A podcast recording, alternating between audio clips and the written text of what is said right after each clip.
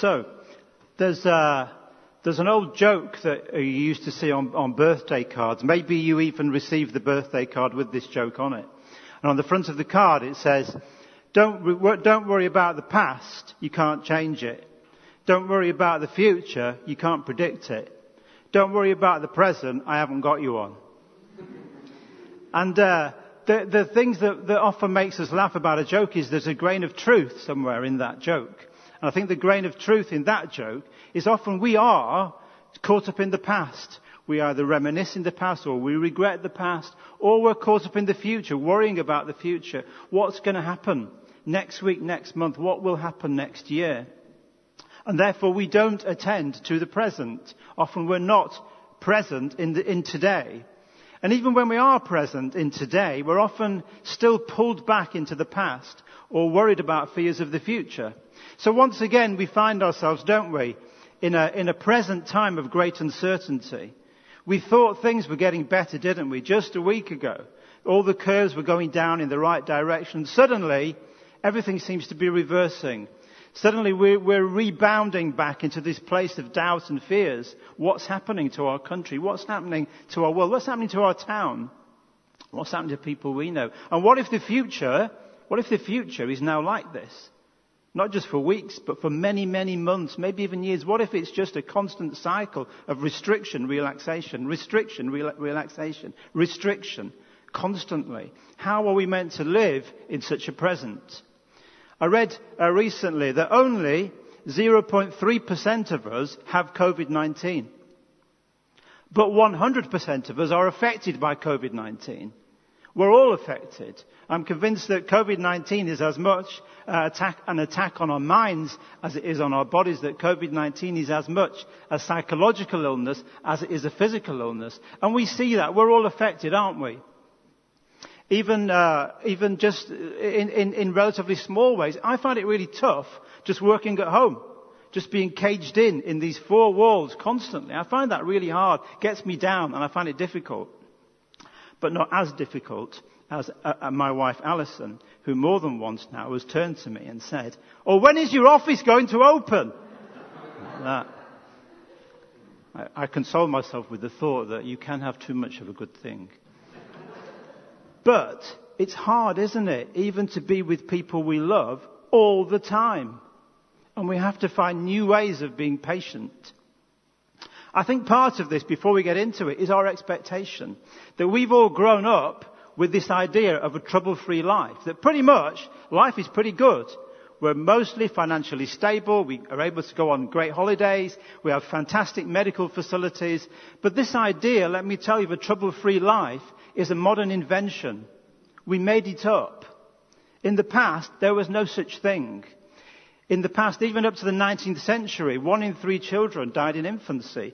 Mothers often died in childbirth. There was pestilence, war, hunger and disease. And if you escaped all that, you'd only live till you were about 45 anyway, because that was life expectation. It's still like that in some countries. But for us, we've invented this concept of the trouble-free life. Even as recent as the 1940s in this country, there was no expectation of a trouble-free life. That was an absurd idea. Why would you expect that? Why would you expect that nothing bad would happen? But we've grown to expect that. We made it up because we could. Because we have great facilities. We have incredible medical technology. In the trouble-free life, we demand certainty, and yet we call it faith. Let's turn to someone who didn't have a trouble-free life. In fact, in many ways had a trouble-filled life. So we had this short reading from Paul. This, this is the very last letter that Paul wrote from a Roman prison, from a Roman jail. He was expecting imminently to be executed, and he was right.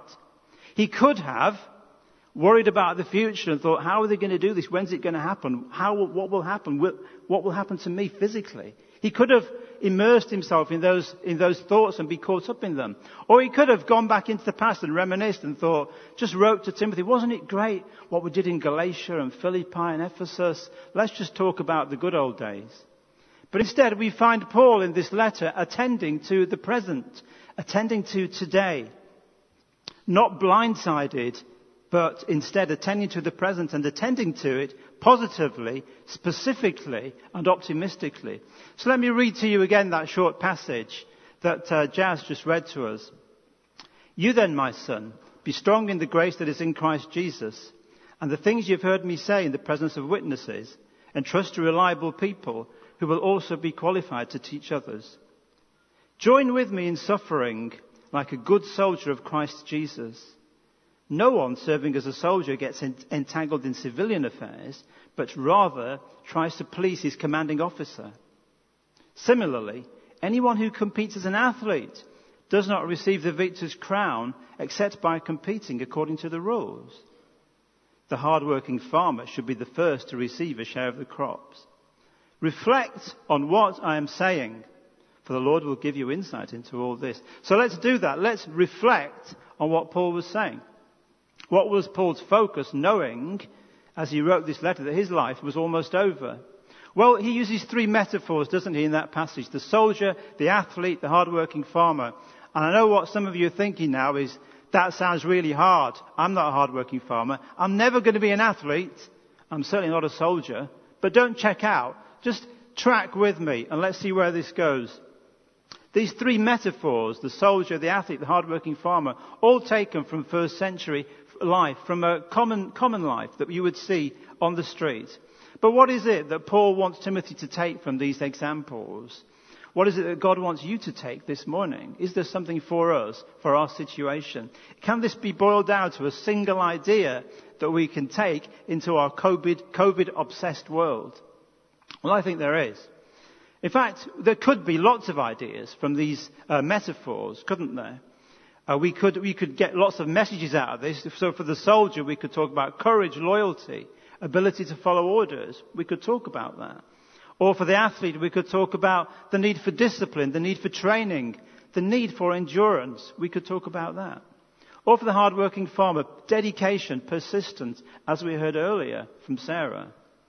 But I think one word that is common to all these disciplines to all these occupations is the simple word focus. Focus. Focusing on something in the present. So from the hard-working farmer, can you move on to the next? That's it. From the hard-working farmer, we could talk about perseverance, hard work, and that's focus. Or from the athlete, training, focusing on the rules of the competition, focus. Or from the soldier, think about what your commanding officer wants you to do, says Paul. Don't get caught up in civilian, affair, in civilian affairs. Focus, focus on the goal. Don't, in other words, don't be blindsided, don't be distracted by what's going on in the world. Don't be blindsided by whatever's going on. Don't be preoccupied or inattentive. Don't be obsessed by what the rest of the world is obsessing about right now. You must focus and in all three cases, the area of focus is today. Paul doesn't talk about all the things that could happen and all the things that have happened. He says focus on the right, focus on right now, focus on today. He says we must attend to the present. See, a farmer must see to his current crop. There's no point in thinking about next year's crop when this year's crop is in the field. An athlete must focus on her immediate event no point in talking about four years' time at the next Olympics. What's happening in this season? And indeed, the soldier must think, what does my commanding officer need from me right now? What are my instructions today? Not next week or next month, but what do I need to do now? Not all the things that might happen in the future. And so for us, it's the same actually. God asks us to focus on today, not to get caught up on all the things that might happen or whatever we think has happened in the past. For our own good, He wants to work in our today.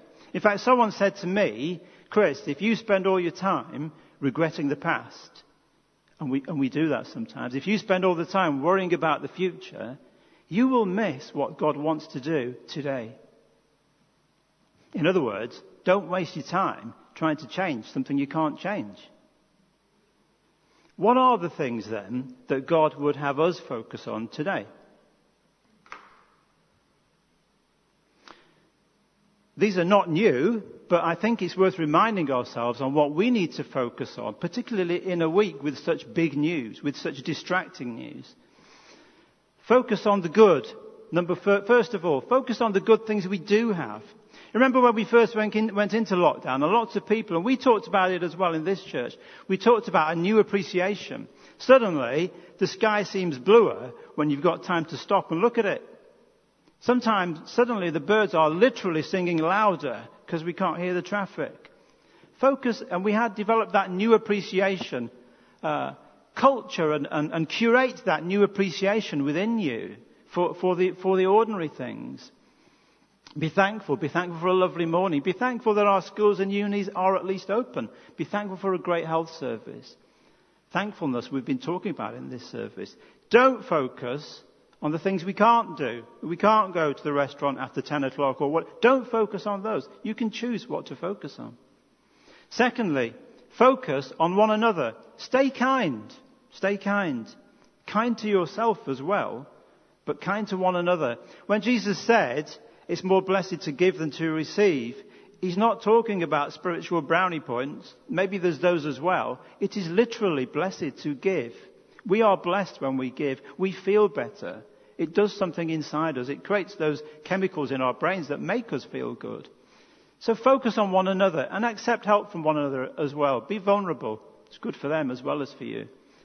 Don't just focus on ourselves. And then thirdly, focus on Jesus. Turn your eyes on Jesus. Spend time in His presence. Spend time listening to worship music. Spend time reading. Spend time going out on that walk and look, seeing God around you. You will find rest for your soul if we can focus on the person and the work of Jesus Christ.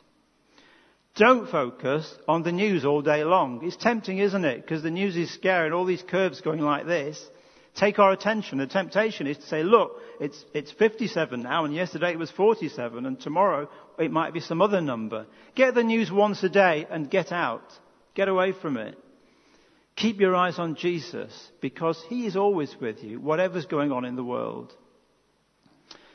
This uh, ability to focus on today, this is the work of faith. This is the work of faith, to focus, to pull ourselves away from not forgetting about, but not to be obsessed by what's going on in the world, but to think, I'm going to focus on these things, the things that are good.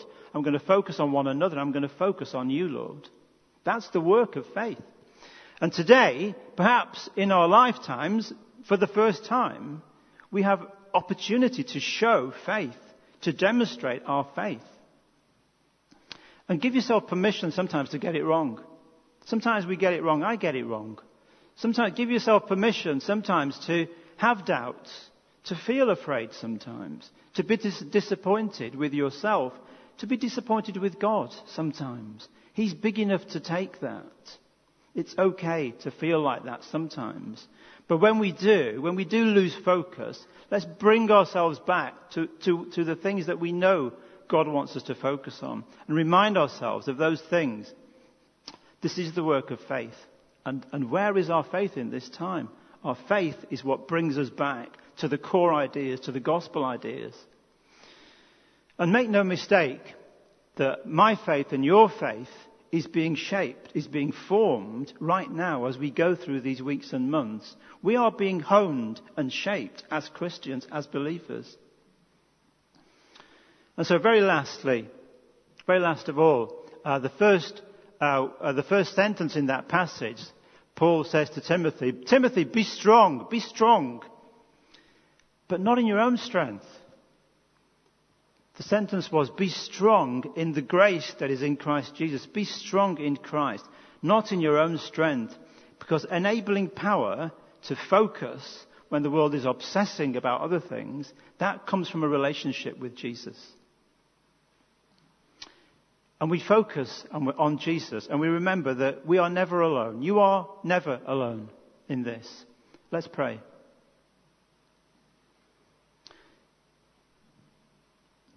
God, Lord, you, you don't make bad things happen, Lord.